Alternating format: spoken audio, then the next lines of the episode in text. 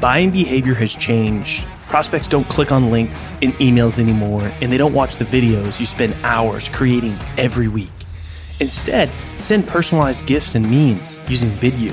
You can quickly create engaging, personalized content that immediately grabs your prospect's attention, helps you stand out in the inbox, and does it all without forcing them to click anything or go anywhere. Head over to vidyou.io slash salescast to sign up for free and spend less time getting your messages across and more time selling.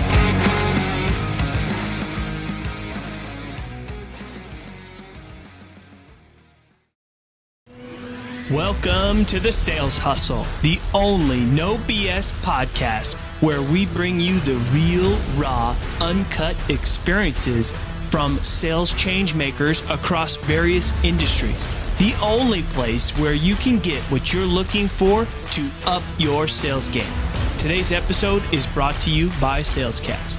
Salescast helps sales professionals transform the relationship building process and win their dream clients.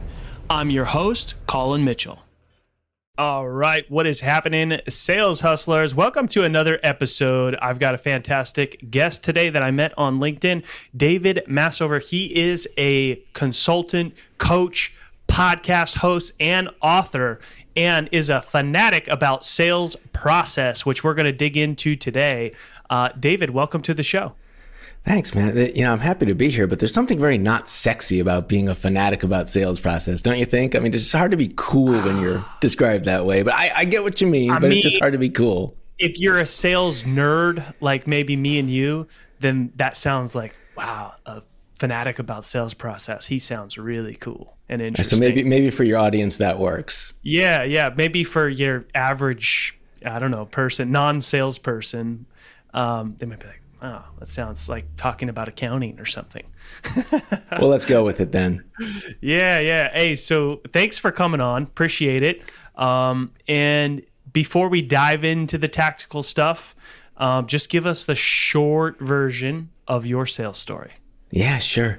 So when I tell the short version, I tell people that I, I, got my first sales job in 1991 and they all groan because that was a long time ago and they think there's going to be a whole lot there. But, but it's actually pretty relevant because at my first sales job, I was mm-hmm. terrible. I mean, I just had no mm-hmm. idea what I was doing. I, you know, it was two days worth of bad product training. And then there's your phone. There's the list of the person we just fired. There's Mary over there. Give her your orders and, you know, good luck. Yeah. I had no idea what to do. Just none. I, yeah. it was an open office and I heard people laughing and joking. And, and then at the end of their conversations, they were getting orders. And I just had no idea how they did that. Mm. And, um, you know, the, the way that I dealt with that was I didn't quit. I, I, the way I tell the story now is, is I invented the sales process. I, I, learned later that somebody else had already done that a long time before I did, but I didn't really understand how to get sales. But I thought to myself, listen, what if I break it down? You know, who mm-hmm. should I be contacting and why should they bother talking to me? And, and, you know, what problem am I solving for them? And what should I say when I first get in touch with them? And, you know, I'm not going to go through every day since 1991, but the fact of the matter is that basic approach has served me really well for 30 years as a salesperson, as a manager, as an executive, as a, as a, a dot com startup co-founder back in the in the web 1.0 era back in Silicon Valley as a coach, as a consultant, as an author, it all comes down to this, you know, let's ask those basic, simple questions about what is it that we're doing and how can we do it better and how can we connect it better. And, uh, you know, that's kind of the backdrop behind pretty much everything in the 30 year career that I've had in sales, which I've really enjoyed. So it's worked out pretty well. Mm, okay. And it's uh, it's funny because I actually listened to a podcast that you were on and uh, and heard that story. And I was and, and I have a very similar story, very very similar story. It was just you know give your your orders to to Lisa, um, and it was same deal. Here's a name, here's a phone. Don't use the CRM; it doesn't work. Um, and and here's the script, and it was a very you know transac- transactional sort of script, and it was you know make an offer make another offer, change the subject, make another offer. If you don't get an order, you better get a commitment for a future order. um, and you know, and I would just kind of pick up things that people were saying that were putting numbers on the board. Some were, some of the things were good, some of the things were not good. Somebody came along and told me, "Hey, you shouldn't be saying that." I'm like, "Hey, but he, he's saying it over there, and he seems to be putting a lot of numbers up on the board." Yeah, but it's not true. and I'm like, "Oh, okay." Um, and then I kind of went on this quest of you know finding my own way and learning and listening to podcasts and books and blogs blogs and following people. Um, so tell me a little bit about creating your own sales process. What, what, what did you know for somebody who maybe doesn't have a process or hasn't been taught a process? Like where does somebody start? Yeah, I think these days it's a lot easier. You know, back in 1991, uh, you know, I had audio tapes. I didn't even know they existed. That actually turned things around for me because one of the people at this this company took pity on me and and she mm. gave me Brian Tracy's Psychology of Selling on audio cassette, which is a fantastic book or audio if you listen to it. Probably not the one to start with. It's a little bit advanced. It was kind of over my head. But, you know, it, it opened my eyes to the fact that, hey, there's people out there who write about this stuff and talk about this stuff. And I think that that it can be intimidating to think about this idea of I need to create a process. Mm. So when I look back at, at how I approached this problem at the beginning of my sales career, I didn't approach it as a process. It later, you know, it, it, I realized that's what it was. But I thought to myself, I'm not good at cold calling. How can I get good at cold calling? And I mm. found an audiobook program and it sucked. And I found a book and it sucked. And I went to a lecture and it sucked. And then I found one that was pretty good. And so I stuck with it. And then I refined it. And then I got better at it. And then I got real busy. And I'm like, okay, how can I manage my time better? And I started, you know, same thing. So when you have a problem in front of you, you know, try to go really deep on that problem. And then at some point, step back a little bit and say, okay, I've got all these little pieces. How do I put them together? And that's effectively what a process is. And I think that's a, that's a, a reasonable way to approach something that's complex by just breaking it down into simple pieces, figuring out the pieces, and then figuring out how they fit together. Mm, there's there's one thing that really stood out to me in what you said there. So on your quest to get better at cold calling, which I, I love, I love cold calling. I enjoy cold calling. Most people hate it. Um, as a founder, I still cold call five hours a week, um, and I just like being in the trenches and leading by example. But what you said is you, so as in your quest to, to to get better at cold calling you, you, know you read a book you had a you know tape you went to a lecture and they all sucked but you didn't give up you didn't That's give right. up. Yeah. Um, and, and, and, and I think it's so easy for a lot of people these days to, you know, try to get better at something. Maybe it's hire a coach or read a book or whatever. And, and, and things don't change and to, to give up. What was it that made you so determined to like continue seeking knowledge of, of, you know, getting better at that one piece of your process, cold calling? I, it was really the only way I knew how to reach out to other businesses. I mean, at the time, I, I, I wasn't inclined to drive around in my car and knock on doors. I had done that in a previous job and it just didn't seem very efficient given mm-hmm. the kind of things we were selling. I was selling uh so this first job it was great. It was it was pure commodity consumer uh, computer supplies. So computer consumables, discs and ribbons and toner cartridges, you know, the kind of stuff that's exactly the same from everybody else. Yeah. And so, you know, and everybody uses this stuff. So you really just had to to reach out to a lot of people and try to find somebody that you connected to. So cold calling at the time was the most efficient and effective. This was 91. People that weren't using email so much. There wasn't the internet. So cold calling was kind of it. And I knew if I was going to get good at this job, I had to get good at cold calling. So it was either get good at that or, or give up. And I really wasn't inclined to give up. So, so I worked at it. Mm. So I think that's an important piece is is it takes a lot of hard work. It takes a lot of, you know, being willing to invest time in your development. And sometimes if you're not getting the support inside your organization, it's it's your responsibility as a seller to make sure you get better at your craft and not just say, "Hey, you know, there's no training here, you know, I'm not learning, I'm not getting better, there's no support, there's if you want to get better, it's it's on you to go out and get it. Now, some are fortunate to maybe work inside of an organization where there is a lot of support, but it's not that uncommon where there's not. And I definitely believe that it's the seller's responsibility to go out and make sure that they get better at their craft if they're not getting the support that they need. Absolutely, it's it's a huge source of frustration for me that that I see so many organizations where there is no support, and because of the nature of my work, I see that a lot. And you know, when people ask me about my why, I tell the same story. You know, my why is I remember clearly staring at that phone in 1991, and it was a very bad feeling. And I remember mm. those first cold calls, and it was horrible and uncomfortable and frustrating. And, you know, I, I think it's really a shame the, the degree to which so many organizations don't support their salespeople. But as you said, it's a reality. And those people who do wind up kind of figuring out sales, most I know who were successful in sales really love the fact that they hung in there, they stuck it out, they got good at this craft. It's not only financially rewarding when you're successful, but when you're doing it right and you look at the job as helping people solve problems, it can be very rewarding in all kinds of different ways. So, yeah, hanging in there is great. It's a shame that that so many have to. But this stuff isn't rocket science. It takes work. But if you work at it, you'll get better. And uh, yeah, I think it's great when I see people who have the initiative to do so. Mm, okay. All right. So so you, you you the first step was getting better at cold calling. The next step was getting better at managing your time. Let's talk a little bit about that. What what mistakes were you making? What improvements did you make? You know, what did you learn in managing your time better as a seller? And and yeah. how does how is that why is that so important as part of the process? I know that's a lot ah, of questions, but let's dig I love into it. It's a it's a throwback down memory lane. So it, it took me a while to get really really good at cold calling, and part of it was was cold calling, and part of it was targeting. I left the computer supplies job and uh, wound up getting a job in the promotional products industry, you know, stuff with logos on it, which is actually mm-hmm. a really fun business, especially if you stop thinking about the stuff and start thinking about what people do with it. Um, but, you know, no, there, again, there was no training for me and I didn't know who to target. So it took me a while to figure out, okay, who should I be calling? And once I figured that out and once I got really good at it, I, I, was like a machine. I would come in and three days a week, I would work in the office, two days on the road. And for 90 minutes, just 90 minutes, I would hammer the phones and set appointments and set appointments and set appointments. And after six months of that, I had too many clients and too many, too many orders and too much business. And, and I'm like, okay, so this is a problem.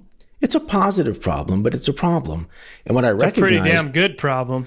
I listen. I, I wasn't complaining, but yeah. I, I, think a lot of salespeople will relate to this. When you work so hard to get a client relationship, you do not want anything to fall through the cracks. You want to do everything you can to make sure that every order goes the way it's supposed, to, or you know, whatever project or you know, program or deployment, whatever it is that you sell, right? And and what I recognized was I wasn't doing a great job of targeting. So I was just kind of calling everybody. And when I did some analysis, it's a big word, right? I kind of looked at the spreadsheet, right? I did some analysis on my client base and I realized mm. There's a lot of really small customers who aren't buying a lot. There's a lot of customers who are, who are, um, let's say, the, the, the, the, ratio between the revenue they generated and the amount of time I had to spend with them was, was not mm. very conducive to success. So I, I, did this thing. I can't remember where I read about it, but um, that, that's when I discovered the Pareto principle, the, the 80 20 rule. Mm. And I, I took my client base into a spreadsheet and I ranked it by revenue. And I, I did the calculation and I drew a line at, at 20, at uh, 80%. You know, who, you know, who's generating 80% of my revenue? And in my case, it was about 35% of my clients. And then I looked at the people below the line mm. and I said, who do I really not like working with? And, mm. and who's just really not, you know, who's taking more time than they should, complaining a lot, not paying their bills, you know, arguing about everything. And I didn't know what to do with them because I didn't want to fire them because I was too young and, and, you know, not, not confident enough to do that. Mm-hmm. But I just kind of didn't respond as quickly to their stuff and, you know, raised my prices and, there was yeah. a lot of people you could buy promotional products from. So, but just being deliberate about asking that question, you know, who who am I selling to, and who should I be selling to, and who should I be targeting? What was a really big step for me. Yeah, no, I think that's a, a great exercise that all the sales hustlers out there should do if they haven't, is take a look at your the people you're serving that you're selling to. And maybe there's some that can just over time maybe go away to free you up to spend more time on those targeted accounts that are going to make a majority of your revenue. And, you know, as a seller, you pretty much should, or I would assume, can read people pretty well. You know, and and you can usually early on in in sales discussions or even in prospecting find out you know is this is this the, the discovery is as much as for you as it is for them you know? Is this somebody i want to work with? Is this somebody that's going to maybe just always beat me up on price always compare me to some other vendor doesn't really value me or what i do and just suck a lot of my time you know, you know those people and they're pretty easy to identify. And it's totally okay to say, hey, we're not, this is not a, you know, this is not an ideal fit. And, you know, they'll find somebody else who maybe is for them. Um, but those are the ones that are going to take 80% of your time and only make up 20% of your revenue, right? Yeah, but the idea of being proactive about that. So my my exercise was reactive. What you're talking about is something that I've come to call mutual qualification, right? Qualification mm. is a two-way street. And obviously you want to learn from the client what you need to learn. They should also be qualifying you, but that's definitely a two-way street and you know, at, at, some point in everybody's business, all business is good business, and, and, at some point, it's about kind of protecting your time and and making sure that you're you're you're also treated with respect and you're valued. And uh, and and as you grow in sales, I think that that should become excuse me that should become more and more important. Mm, okay, so so through this journey of, of of creating your own sales process here, Sarah, just to kind of recap a little bit, right? It was cold calling, time management and then and then really just looking at that 80-20 rule and figuring out who are the best you know uh, after after getting better at cold calling and just being committed to that and spending 90 minutes on the phone every day for six months and then being overwhelmed with the amount of clients and prospects that you had to deal with. And then so it was almost just organically it's like now i got to figure out how to manage manage this a little bit better. Um, and so after you did that then then what yeah, you know, it's it's it's. I love this journey. It's a great set of questions because then then you kind of get to a point where okay, I'm getting into meetings. How can I maximize the effectiveness of those meetings? Mm. Right, and and now uh, you know you would call that discovery, or you might call that demo, which hopefully isn't just a demo. There's hopefully a little bit of discovery baked into that, but but it's this whole idea of you know if you think about sales, it, it, it's kind of like okay, who who should I be reaching out to? How am I going to reach out to them? What am I going to do once we're in a conversation? And then how do I move that towards an agreement to do business together or not? Mm-hmm. And, and, I think that that that that third part, you know, what are we going to do when we're in the longer conversation? Uh, to me, that's the heart of sales. I mean, obviously, there's a lot of work that goes into getting into that conversation. So, what are some areas that you can focus on, on in to try to improve that part of your sales process? Like, what are some common things that you know need some tweaking? Uh, or you see that sellers can do better? Yeah, great question. So there's a couple of things. The the number one problem that I see is problem. People are spending too much time talking about product, talking about what they sell, talking about features and benefits. Yeah, this stuff is written about to death. And yet, when I work yeah. with salespeople, when I work with sales organizations, uh, they're just not doing it right. You know, nobody cares about you and your stuff. Mm. Nobody cares about your process. Nobody cares about your rewards or your websites or your tech. What they care about is here's the problem that I need to solve. How can you help me? And if you want to be successful in sales, whether you're just trying to get it into that conversation or have the conversation effectively, it has to be focused on what's going on with you and, and how can I help? And, and once you get that orientation right, then it's really about being able to have a conversation where it is focused on the other person or the other organization and their problems. But there's kind of an art to, to weaving in your credibility and your solution in a way that it it, mm. it it feels like an organic part of the conversation. And it's a little more subtle in terms of, of something I try to help teach people or coach people on. But I think when you start to get to that level, and the discovery conversation feels like a conversation that's focused on the other person, but you're, still establishing your credibility and the effectiveness of your solution, that's really where you want to be.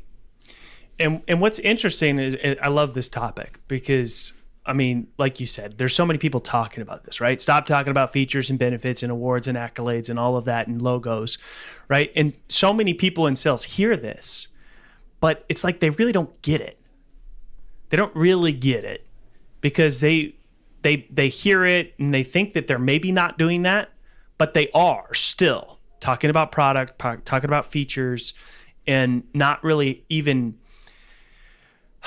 being able to really. Uh, I mean, why, why is that? Why is that? It's what, and I see it all the time, and especially when people are trying to pitch me, right? Um, and and so, why is it so hard for a lot of sellers to get more into that like mode of just identifying like, is there a problem?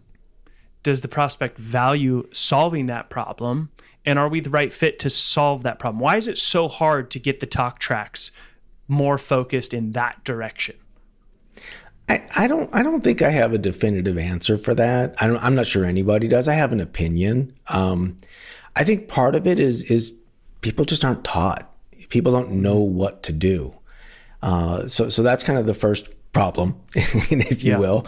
Uh, but but the second part of it is is I think there's a confidence issue. Uh, I, I think that when you are really confident about your ability as a salesperson just just kind of the technical aspects of this job and what it is that we're supposed to be doing as we're as we're engaging with customers and prospects.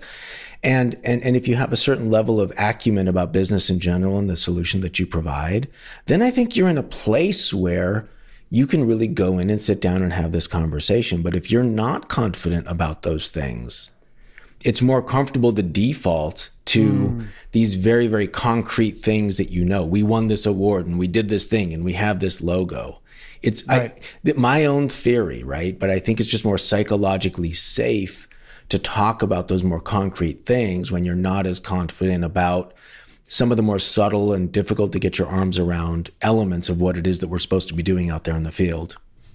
Yeah. No, I I think that's a pretty pretty damn good opinion about the about the problem there, um, and I think it makes a lot of sense. Um, and I think also part of the problem is is like there's no script for the perfect discovery. Like it's a collaborative conversation and you need to be properly armed and educated and confident to have those sort of discussions, right? There's no silver bullet of like here's how you do it. And it's very easy to just fall back on this very like and not not treat it like a discovery and treat it more like a you know banter qualification call. Like hey you know how many users do you have? Do you have this? Do you have that? What crm are you using? Like and just get into that you know survey question mode of before you pass over to the AE. Um, and so I think, you know, just like what you said, being confident enough, having enough, you know, business acumen or knowing really, you know, strongly what your product does, what problems it solve, what those problems really mean for your, you know, ideal clients and being able to have a just an educated conversation of like, hey, you know, do you have this problem? Do you care about solving this problem? And are we the right fit to solve that problem for you? Um, it's just a different type of. It's a collaborative conversation. There's no script for that.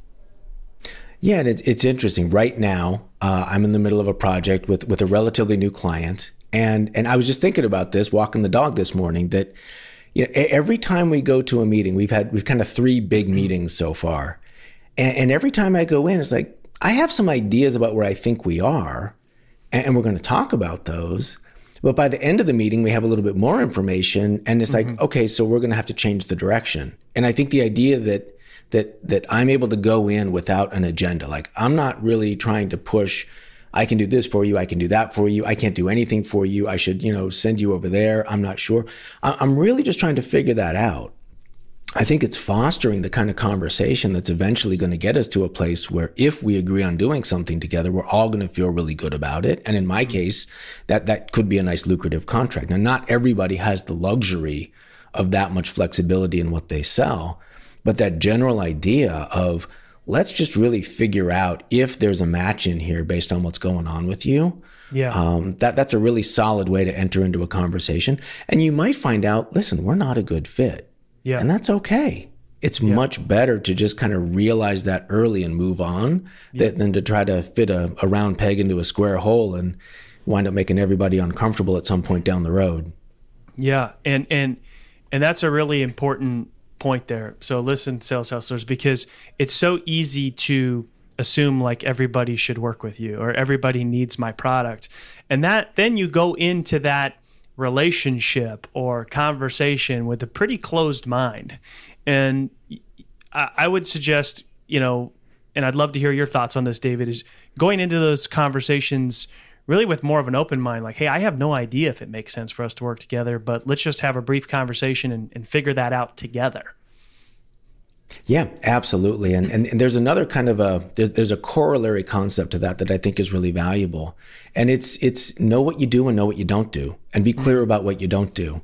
Because I think if you if you walk into a conversation and you know everything the prospect says, "Oh yeah, yeah, we can do that. Oh yeah, yeah, yeah, absolutely. Oh, we're really good at that." You know, it's probably not true. Mm-hmm. It, it, probably doesn't come across as well as you think it does, and it's not very confidence inspiring. On the other hand, when when when you come in, it's like you know we we don't do this and we don't do that.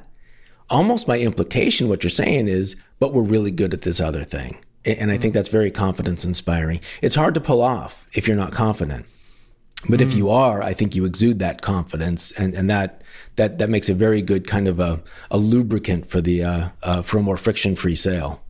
Yeah, yeah, and it and it and it shows a level of vulnerability and confidence as a seller that's going to help you build rapport early on. Absolutely. So there's so many benefits to that. Um, all right, so so so let's talk about what's what's next in in the process. Um, after you know we talked about cold calling, time management, um, you know, discovery, demo, improving that process. Then what? Well, you know, the classic sales process, uh, the you know the one that I wrote about in my books is you know, leads, prospecting, qualification, discovery, and then you got kind of the back end uh, proposals, objections, and closing. Mm-hmm. What I learned as I as I worked this process was, you know, there's seven steps there, right? Mm-hmm. What what I learned is there really ought to just be four.